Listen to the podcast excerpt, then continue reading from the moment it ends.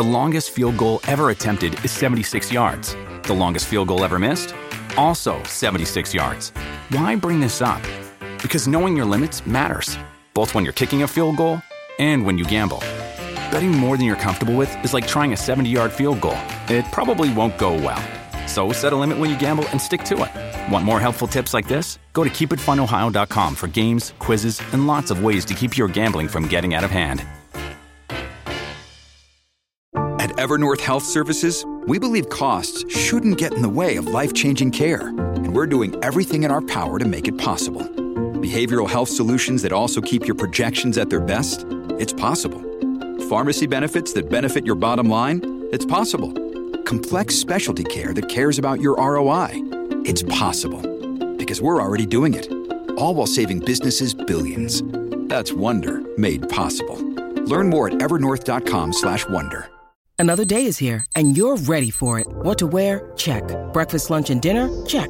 Planning for what's next and how to save for it? That's where Bank of America can help. For your financial to-dos, Bank of America has experts ready to help get you closer to your goals. Get started at one of our local financial centers or 24-7 in our mobile banking app. Find a location near you at bankofamerica.com slash talk to us. What would you like the power to do?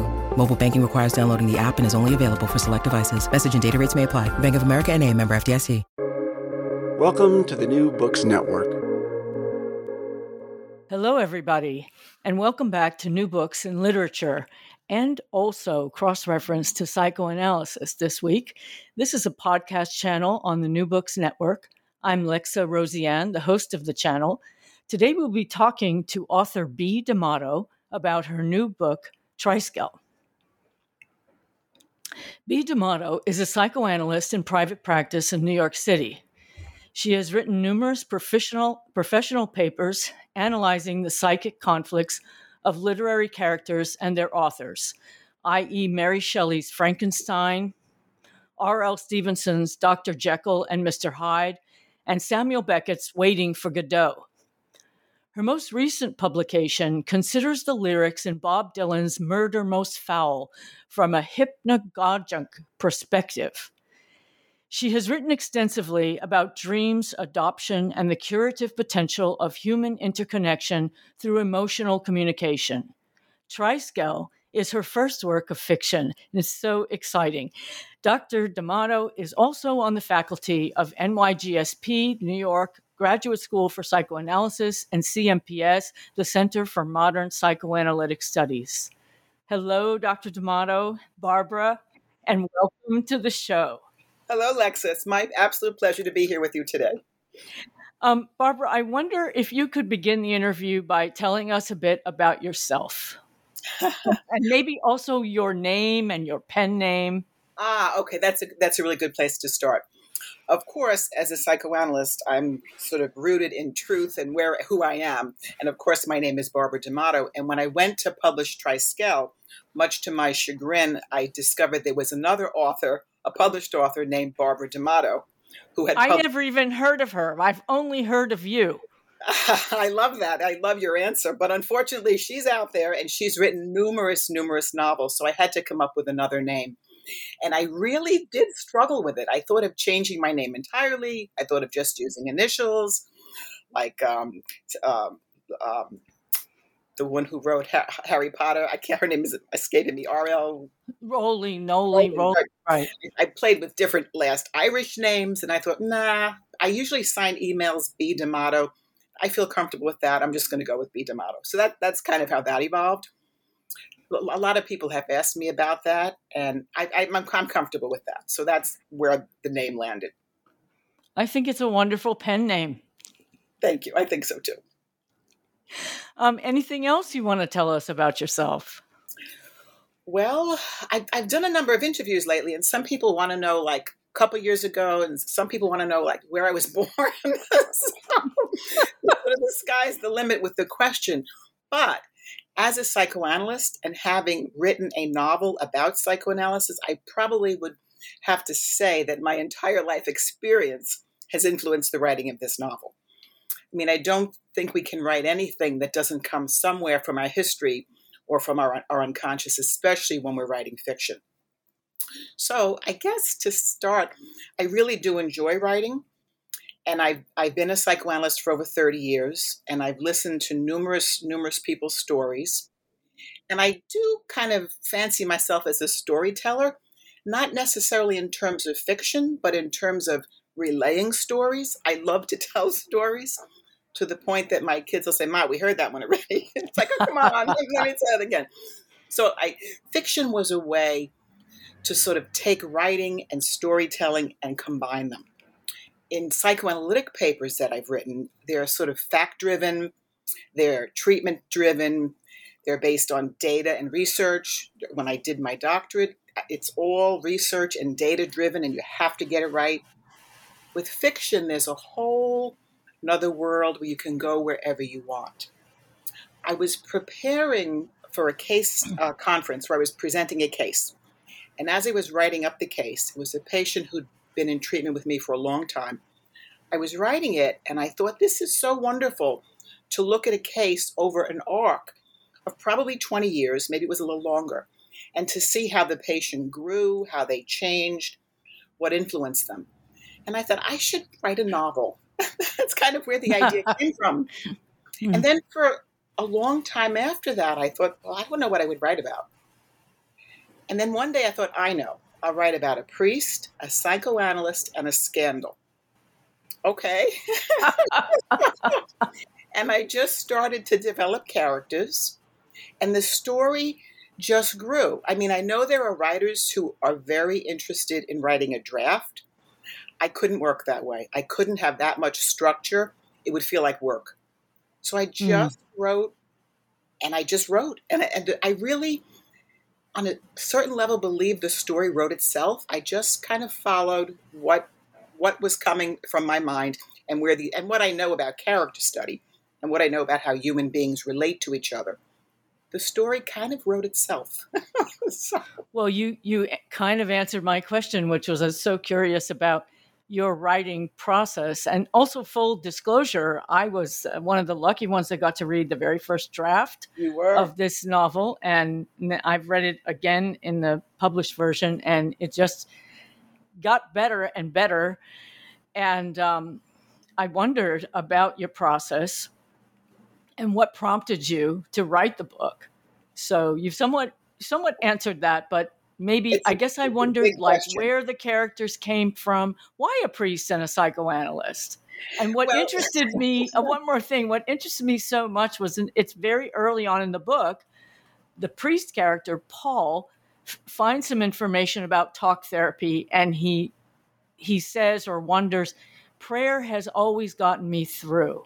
So I, I wondered if you might speak a bit to prayer and talk therapy and the connection and and where the priest idea came from.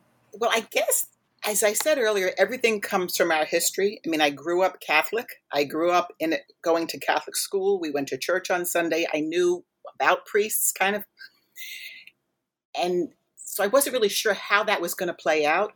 But in the story, I think Paul is becoming a priest because his early childhood trauma scarred him so badly he eventually is he's estranged from his father who he finds. And his father has a brother who's a priest and they get they have a very strong bond. And for paul he decides he's going to become a priest. Not necessarily because that was his goal in life but because he saw that as a safe place for himself.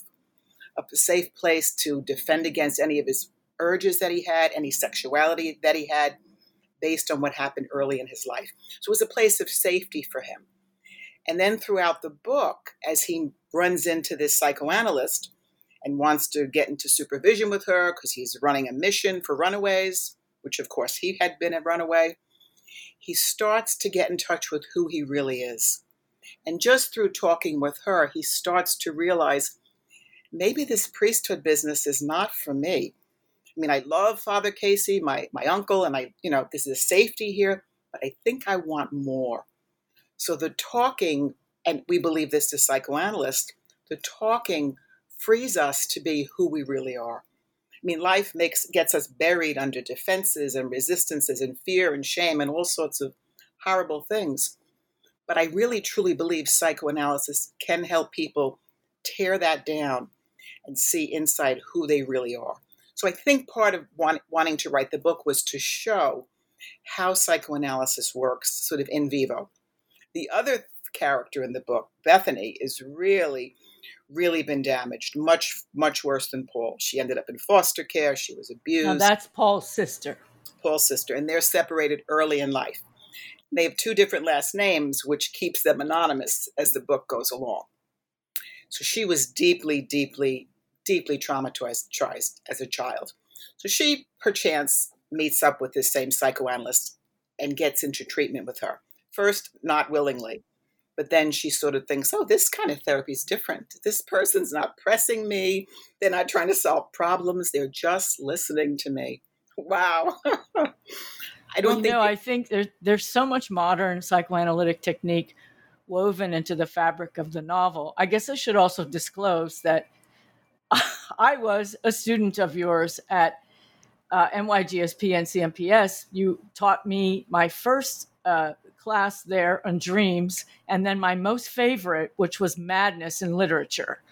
And you really, really opened my eyes to so many things uh, the way that you taught the madness in literature class and you know just showing all the psychoanalytic aspects uh, of the wonderful different um, uh, literature that we've read. And this book there's so much modern uh, psychoanalytic technique that's just woven into the fabric of the novel. There's transference joining waiting for the contact. And i hope you're going to take this as a compliment because I mean it as the highest compliment. I love Irvin Yalom and the Schopenhauer cure and the way that he explains the way that group technique works through, you know, this very juicy fictional story.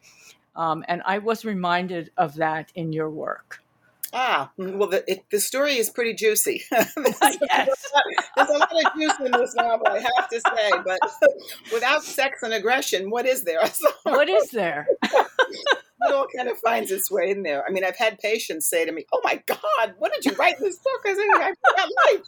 You're talking about? I wrote about life. so. You wrote about life, and I love that Lillian is also part of the life. Yes, and she's a flawed character. She's not, I mean, people think you're a psychoanalyst, you become analyzed, and now you're perfectly in control of all your emotions. Oh my God, that's farthest from the truth. So you see Lillian as a human character who's flawed. She's fighting her own demons. She has lost her very young husband at a very young age. She's struggling. She's going from the field of research psychology into psychoanalysis, which she feels is her true calling. And she's got all sorts of things that she's fighting against along the way, too. So I think to see the psychoanalyst as a person who's also flawed, who's also human, who also struggles with conflict and urges and, and various things that get in their way makes the story, I think, that much more relatable because many people have this idea, especially patients, when they come to treatment. They think the analyst has no feelings, they, you know, they have no worries about anything, and they're just always in control, which is the farthest thing from the truth. We're human, and it's our humanity that cures the patient. My, my analyst always says that you should be able to surprise people when you tell them that you're a psychoanalyst. you should have a life. exactly. I, I find that people get scared if I say I'm a psychoanalyst. They have this idea that psychoanalysts can read their mind. There's a little scene in the book where Paul meets Lillian. Uh, they're in uh, Port Authority, and she's accusing him of, of, pickpocketing her. And then she reveals that she's a psychoanalyst. He says, "What? You're a shrink? Oh my God! What? A read my mind."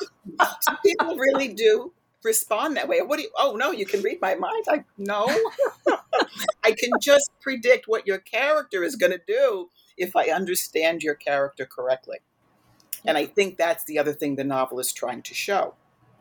And also, she and Paul have a kind of similar guilt Right, right. She's she's guilty about the death of her husband. Paul is very guilty about having abandoned his sister when he left home at the old age of 10, where he had never really been parented, and he finds this haven in this apple farm where his father is, and he's parented for the first time, and he kind of just forgets about her.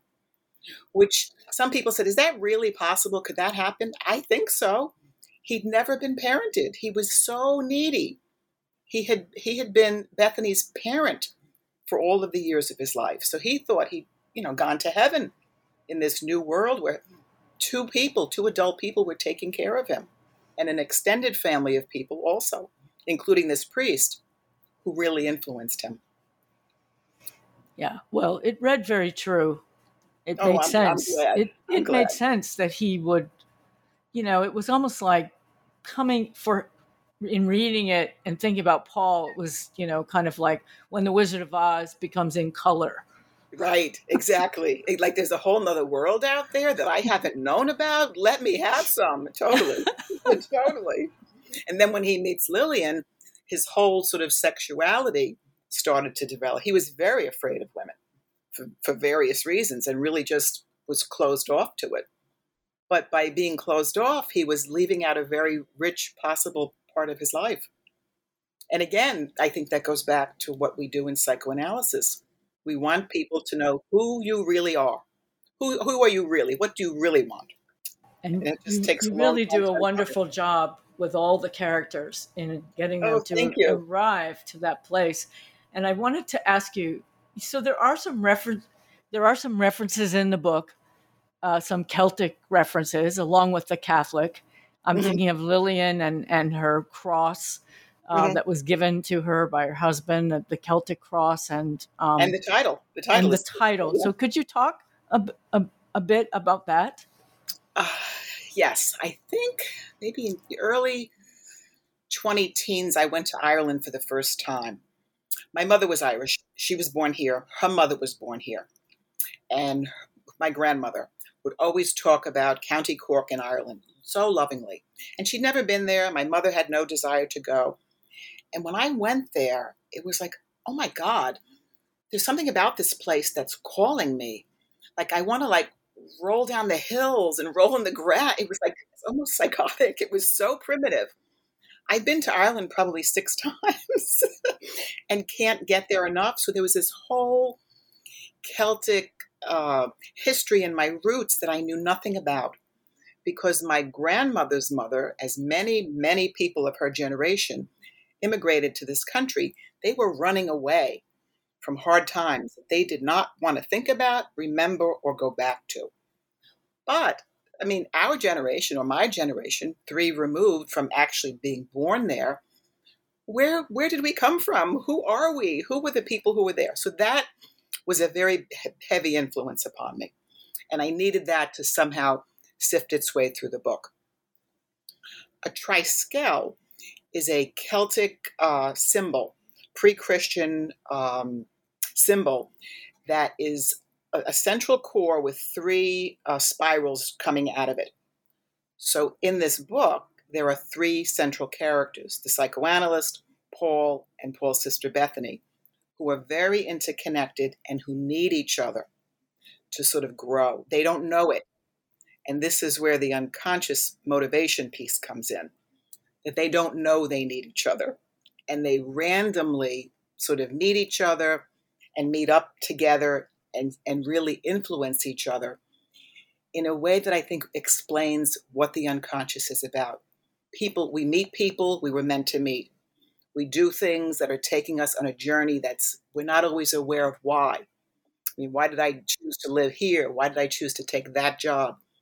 Everything is sort of leading us to places where we need to get to.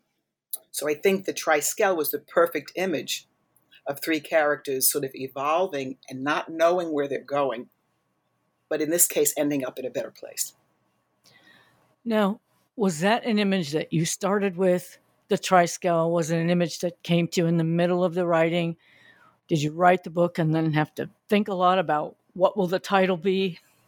No, I think I, I no, I changed the title. The title was originally my father's name, but one of my editors thought this book is is not about Paul's problem with his father. It's about um, his his problem with his sister, having lost his sister.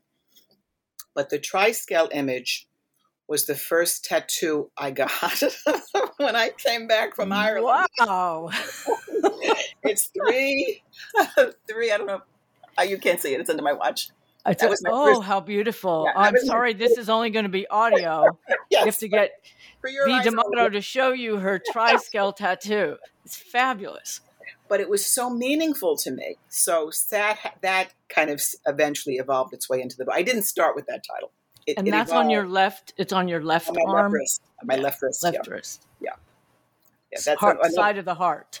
Exactly. It's another thing that my patients have shamed me for. You have a tattoo. What do you mean you have a tattoo? Really? They have so shamed don't you? Anybody. For? Don't tell anybody. we won't tell anybody.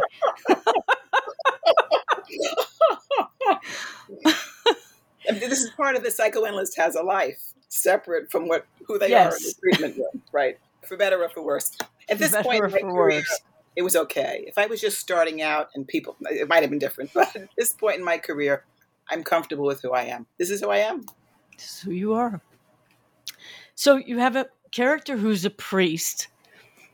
That's one one leg of the triskele. Correct. the, the character who's a psychoanalyst, and the third who's an artist.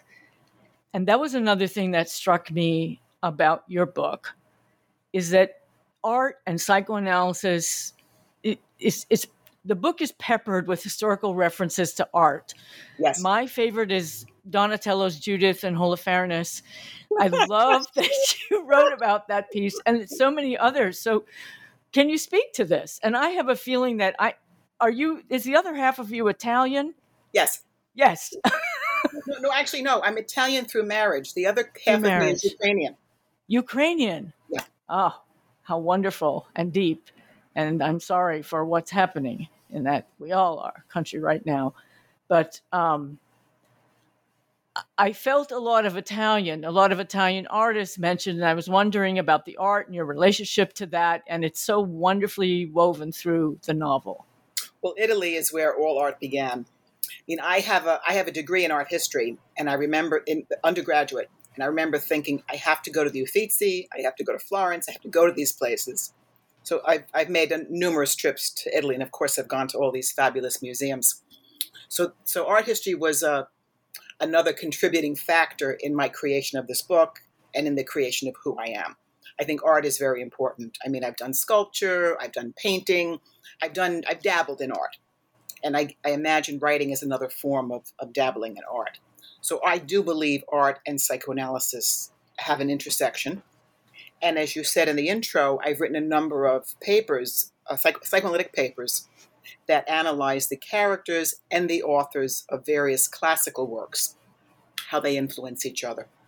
You can't have a work, any kind of fictional work, I don't think, without large pieces of the author going into it. And not not necessarily consciously. I mean, people ask me, "Oh, you're you're Lillian in the book, right?" Like, not really. I mean, parts of me are, mm. Hmm. But Freud says every character in a dream is part of the dreamer. So, likewise, every character in a novel represents some aspect of the author. It's certainly a first novel. I mean, maybe later things would, you get it all out in the first novel. Maybe other stuff comes later. But I see myself somewhat in each one of these characters. I mean, there's there are several scenes where Bethany is in in class in an art history classroom, and she's having confrontation with the instructor. So those are wonderful scenes, by the way. Very rich. I, I, sat in classrooms like that, enraptured, enraptured by the art. And here's this silly Bethany making noise and fighting and all this stuff she's doing. Like, look at the art and stop it. so a lot of all of this, in some way, come comes out of experiences I think that I've had.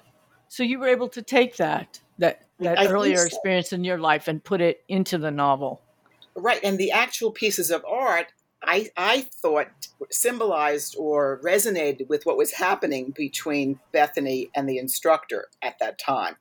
Absolutely. So, and I, I thought by putting real pieces of art in here, it would make the book more real. That these things are actual pieces of art, and they were sort of resonating with the conflict between these two characters. So I was also curious about that because I felt that some things that you wrote about were Spotnitzian, for those who don't know. Spot, Hyman is the, the founder of uh, the Center for Modern Psychoanalytic Studies.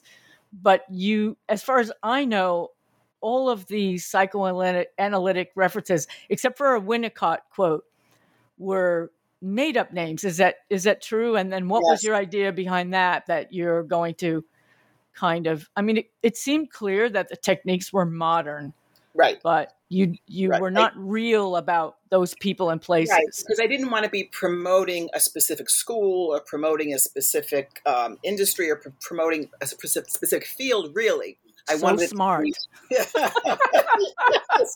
I wanted it to be this sort of fictionalized version of something that could and does exist, but mm. but it's not a documentary. I didn't want to be that real. So yeah, I think that was very purposefully disguised. Yeah. But I mean, I am a modern psychoanalyst, so in the scenes where Lillian is treating Bethany, I can only respond in the way that I know how to, which I believe is a curative way. I mean, I've been doing this. I believe it's a curative way too, and I I wonder if you might grace us with with an example of a scene. I mean, I'm thinking of several, but I want to know what you might come up with. And if not, I, I, I can reference something specifically where, you know, you're you're writing about the story, but yet you're using or educating about a modern psychoanalytic technique. Right, because the relationship between Lillian and Bethany in the story is only in the treatment room. That's the only place they relate in the book un- until the very, very end of the story.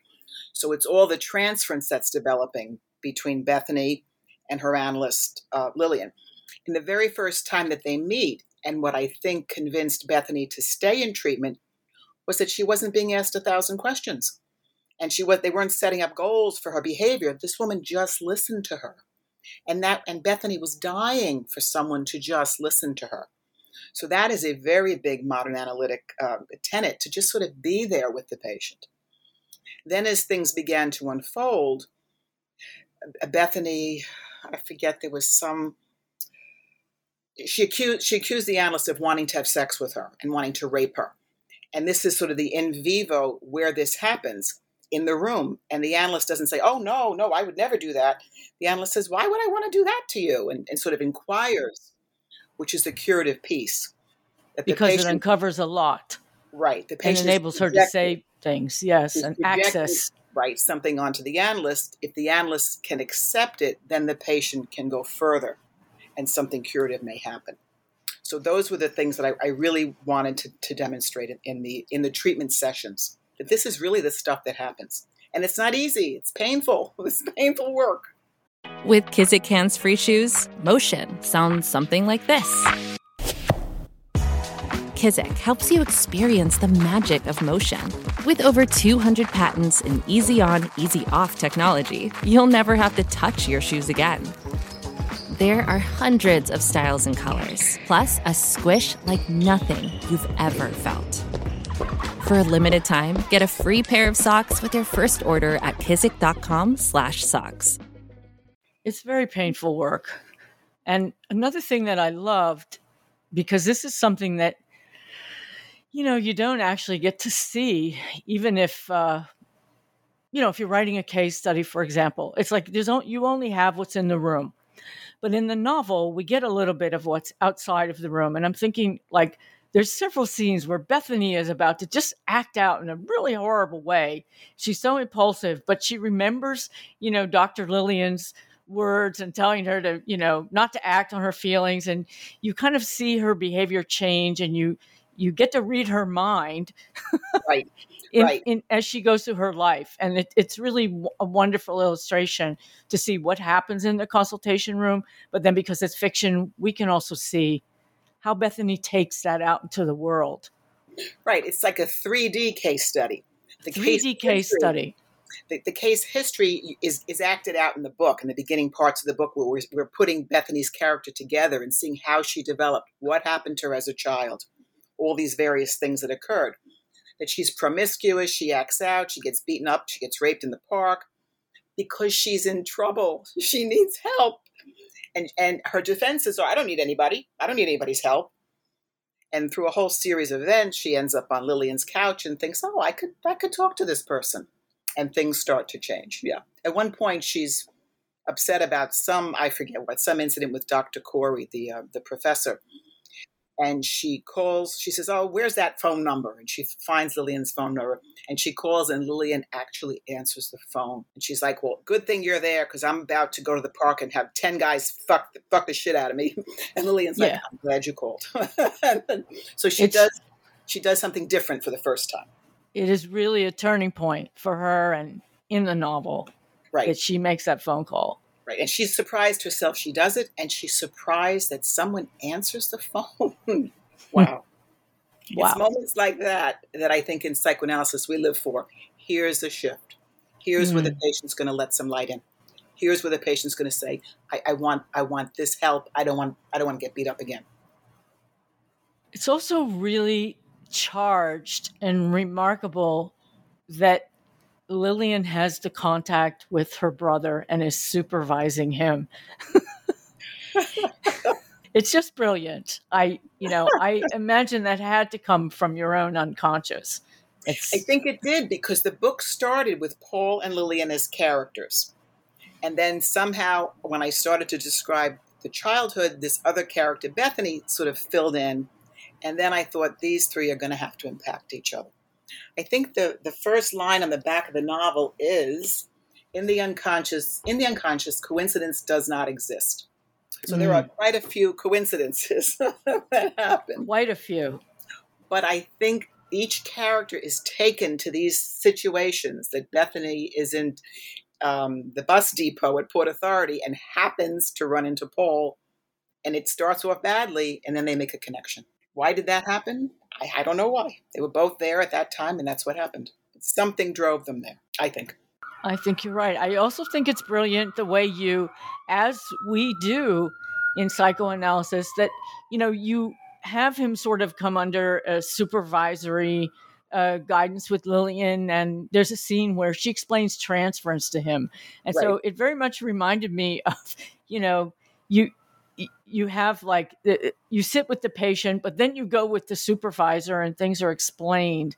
Uh, for example you know transference can't be explained to bethany at that point. Right. Um, yeah, but you, ever. Right ever right. but you see it you know right. you see it happening in the scenes that that you describe but there's a scene where you explain transference to paul to help him work with this young runaway child. Right right? Because Paul has some attraction to Lillian that he doesn't understand. And some of it is her skill as a, as a clinician that he's in awe of. And it, then at some point in the book, he wants to change the relationship from supervision to analysis so she can help him. And then, of course, she starts to develop feelings for him that she's fighting and she's fighting them. And, and she brings it to her own analysis. And we see those live sessions. And then she brings it to her own supervisor, and we see those sessions. And she starts to get differing opinions of how to proceed between the analyst and the supervisor. And this this can happen. And this and she, is the scandalous part of the novel. right. She's like, who do I listen to? And she almost feels like she's going crazy. And I don't want I don't want to give any more of the story away because no, we won't happen. we won't yeah. give any more of the story away. But I will actually I would it be a good idea to read the back of what's written on the book? Yes. So, in the unconscious, coincidence does not exist. A bizarre tragedy drives 10 year old Paul from his dysfunctional home, leaving his younger sister Bethany behind. Paul flees to his estranged father's apple orchard, where he discovers comfort and parenting for the first time. Two decades later, the long lost siblings settle separately in New York City, where a gifted psychoanalyst, Lillian, develops independent relationships with them as all three characters search for a seemingly unattainable connection while carrying inescapable demons. In Triskele by B. D'Amato, we experience a psychological story that takes us through generations to the research and art departments galleries, and art lecture halls of distinguished Franklin University, an idyllic upstate farm, heart wrenching therapy sessions, a seminary, and the raunchy crime and drug infested NYC streets during the early 1980s. A kaleidoscope of settings provides symbolic backdrops for the complex human desires of individuals struggling for emotional wholeness. The story explores the irrational behaviors people embrace and the apparently antithetical yet underlying motives for their actions. Rich dream material furnishes com- complexity and deepens perspective into the conflicts of each character's internal world, all the while asking, Where do we find grace? And I do love that that question and how you go about fulfilling the answer to that question where do we find grace and i wonder how the publishing the completing of the writing and the publishing of this novel has facilitated in you finding grace because i know it's been a long journey for you it's been a long time i mean i started writing this book probably nine years ago it may be longer and in the process of trying to get it published I mean, I finished it pretty quickly. I probably wrote it in a year and a half. And then trying to get published, like, oh, Maron, that is a very, very difficult and lengthy process. You have to be prepared for rejection. then there's the, the editing process, even before you get to the publisher. I worked with various editors, and they they all had very good input. I mean, I'm not trained as a writer. I, I have there's like lots of stuff I didn't know about that I had to learn. So it's a long, long, long process. But I think in a similar way, when I was doing sculpture for about two years, when you do sculpture in clay, then you have a cast made, then you sand it, and you this the piece changes. But it, that's part of the process. The changing of it is, is improving it, it, it's changing it, something is shifting. So all of those steps are, I think, absolutely necessary. A good editor is beyond necessary, and probably several editors with different perspectives to really sort of tweak tweak what you wrote to make it that much better. I think so. It's a long, long process. But from a personal level, I think I was driven, something in me was driven to get this book published. I'm not sure I even know at this point what it is. but and I may have told this story at, at a book reading. My mother had a lost brother that she never talked about. And over the years after her death and finding a series of letters, I discovered he had been killed in World War II, and we never we never talked about him. We never knew him. And I brought myself to the cemetery with the help of various professional people. And that seemed like a closure, like there was some kind of intergenerational trauma, perhaps, of a lost brother that was not properly mourned, that was never discussed, he was not carried. So something in this book resolved something there for me. Absolutely, absolutely. And I, that's I, I Paul. Right, right. So I mean, there are, there are just sort of generational uh, material that's unconscious that we all carry. That I think writing probably brings out a lot of that and we're not even aware that it's there or you know where when i was writing the book in the beginning i didn't know where it was going to go and i wanted to just be open to that let me see you know where this is going to take me if i needed a character's name the first name that came to my mind that was the name i used and i just i didn't sweat over it i just kind of moved along well i believe that's why it's such a great read i mean there were there was research had to go into it like when various. Well, of course, but various, you allowed your your unconscious to lead. Oh, oh, absolutely. I couldn't have done it any other way. I have writer friends who write strict drafts and they write it out. I thought, oh my God, I, I would die. I could not write that way. I, it would feel like a task or some assignment I was doing. So I thought that was not my style. And I just sort of went. but th- there was definitely research. How do you, how do you become a priest? I had to read all about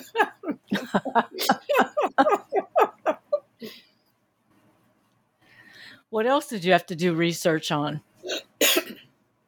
I think I, I wanted to, um, I researched various things that happened in the 1980s. I mean, there's one point Bethany is on the roof and she's singing, I love New York. And that was a slogan in the 80s from, I don't know, some governor or states, uh, gov- governor of New York. And I looked that up to make sure that was right.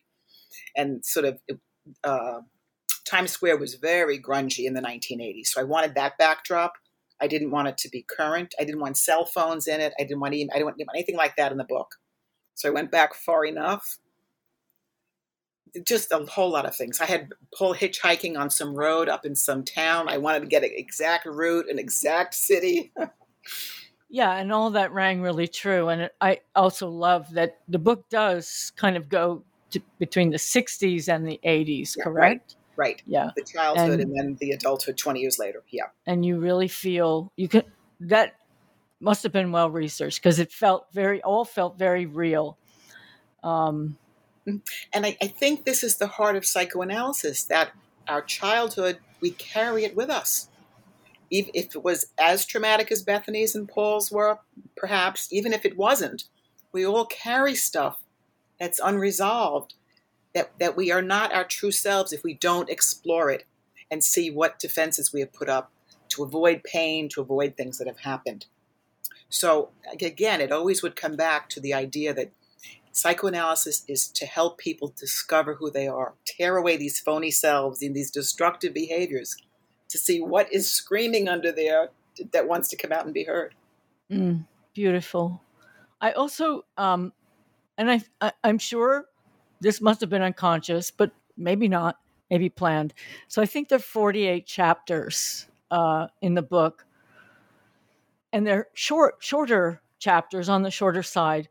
But sometimes I felt like, you know, like there would be a psychoanalytic session with Bethany, and then the next chapter maybe goes to 20 years earlier, or maybe goes to Paul, or maybe goes to Lillian's life. But I started at some point to get a feeling of it's almost like being an analyst and you know you spend 50 minutes with a person and then you at least in the modern tradition you have wait wait a week until you get another installment um, you know so it had that kind of a feeling uh, like you you get some information and then it goes somewhere else and then it comes back. And i really enjoyed that. And i wondered if that were totally unconscious or if there was some conscious construct in there but it sounds like you just let it roll out Yeah, I think it was unconscious that something would sort of come to a crest and then it would stop and then we'd move on to the other character and then that something would crest there and we'd move on to the other character. That all these sort of different pots were percolating at the same time and somehow they were going to sort of merge somewhere, which eventually I think they did. they definitely did okay, good. um anything else you want oh i know what i wanted to ask you. I so i'm really curious about and i know you've said you're not a writer but you know what? You're you've taught literature for so many years and you teach it brilliantly. So i'm wondering about who your influences are you know, I one of my editors said to me, "Well, what novels are you reading right now?" I was like, "I don't read novels. I read psychoanalytic papers." what? What? okay, and I, I don't go to the movies, but occasionally there's a movie that will say you must see. Like I have to see Barbie and I have to see Oppenheimer. I have to see these two yeah movies. that's right yeah. So I had to read Mary Shelley's Frankenstein. I had to Mhm. read I read Godot. I had Beckett. I'm madly in love with. So a lot of the classic literature, I'm very um, enamored with. I think when I was doing my dissertation, which I did on dreams, I read a lot of literary criticism and a lot of um, uh, criticism of classic pieces, and I thought this is so fascinating. I remember my first cha- my chair of my dissertation said, "You aren't a literature major, Barbara." Why not? Like, I don't know. I was a biology. I don't know why. I probably should have been a literature major. Think at that point in my life, it was too many words. I didn't want to listen to any words. I just wanted to do science. And but the true me probably should have been. Um, I probably should have studied literature. so I picked it up later in life. well you picked it up well i mean i still carry that course with me um, That that course, I must say, after I taught that course, I swore I could never teach it again because it was so wonderful. mm. But as you know, we are teaching it together in the fall, and I I'm am very excited about that. you know Triskele is going to be on the syllabus. Oh, amazing. what a coincidence! What a coincidence! Well, I think it's really such a wonderful example of uh, literature and psychoanalysis and modern psychoanalysis. I mean, it really, truly is. Um, do you want to write another novel? I do. I, I started another novel a while ago, and then when this one became started to get published, I was overwhelmed with book stuff, so I Mm. haven't really looked at it. But it's it's another novel. It's it's different. It's called um, "The Keys to the Castle," and it's it's about an it's an adoption story of a secret adoption from Ireland. And there's going to be some magic in it. I mean, I'm very much interested in Irish and Celtic mythology. Oh, so you're going to go deeper with that. I'm excited about that. It's not going to be so dark, but it's going to have Hmm. more sort of magic to it. so it's going to be How different. wonderful. How yeah, it- wonderful. I mean, it's so much fun to write a novel. The awful part is trying to get it published. Well, you should have an easier time the second so. time round. Of I would hope course. so. Of course. so. Um, should we let people know your website, bdamato.com? That's that's my website, and that's where you can find ways to purchase the book. I'm working on an Audible version. I don't know how long that's going to take. It's very slow going. Would But you be a- reading it yourself? Yeah, that's my plan. Nice. Yeah, Wonderful. There's there's a, a paperback copy and a Kindle version out now, and hopefully the Audible will be coming soon. So that's B D A M A T O dot com, Yeah. bdamato.com, and also Amazon, right? Well, it'll take you to Amazon if you It'll go to my take you to website, it'll- Amazon. Okay. And the book. yeah, the book is Triskele, T R I S K E L E. correct. Um, anything else you're working on or that you want to talk and tell us about? It's August, so I'm trying to lay low.